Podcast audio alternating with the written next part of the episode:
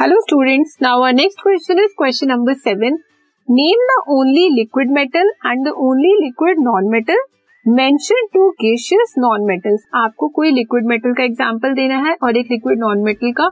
और दो आपको एग्जांपल देने हैं किसकी? गेशियस नॉन मेटल के. तो मेटल क्या होता है? जो अपने इलेक्ट्रॉन को इजिली लूज करता है. और हमारा ओनली लिक्विड मेटल कौन सा है? Mercury liquid non metal bromine जो इलेक्ट्रॉन को लूज नहीं करता है जिसकी टेंडेंसी इलेक्ट्रॉन को गेन करने की है. गैशियस नॉन मेटल्स मतलब जो गैशियस स्टेट में होते हैं हमारे नॉन मेटल्स वो कौन है?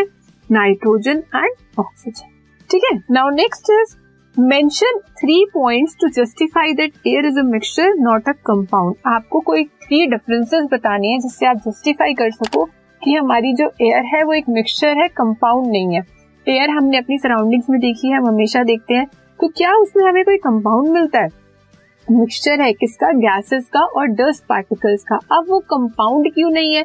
मिक्सचर और कंपाउंड में फ़र्क क्या है? ये अभी हम देखते हैं आगे। Air can be separated by physical means which is not possible in compound mixture में क्या होता है? मिक्सचर में आप क्या करते हो?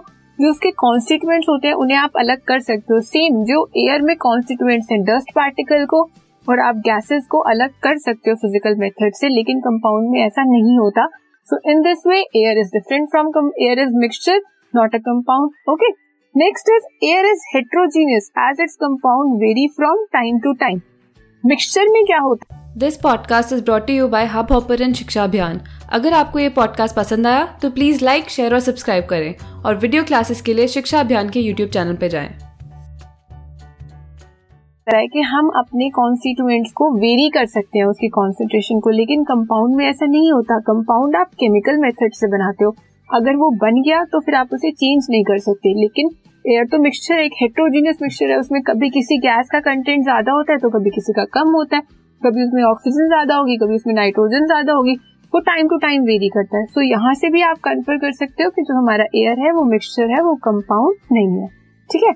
Next is air can be prepared by mixing gases in a proportion which is present at a place अगर हम किसी भी जगह पे हैं, किसी पर्टिकुलर जगह पे हैं तो हम वहीं पे उसका एयर का मिक्सचर बना सकते हैं। कैसे? हमें गैसेस को मिक्स करना है। अगर हम उससे किसी दूसरी जगह पे जाएँगे तो हम सेम कर सकते हैं।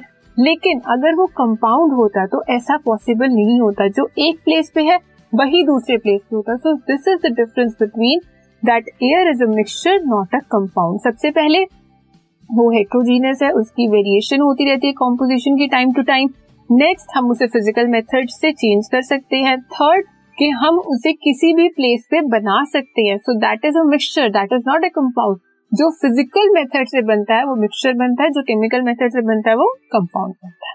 ठीक है? सो ये हमारा डिफरेंस था, किसमें? Air is a mixture not a compound okay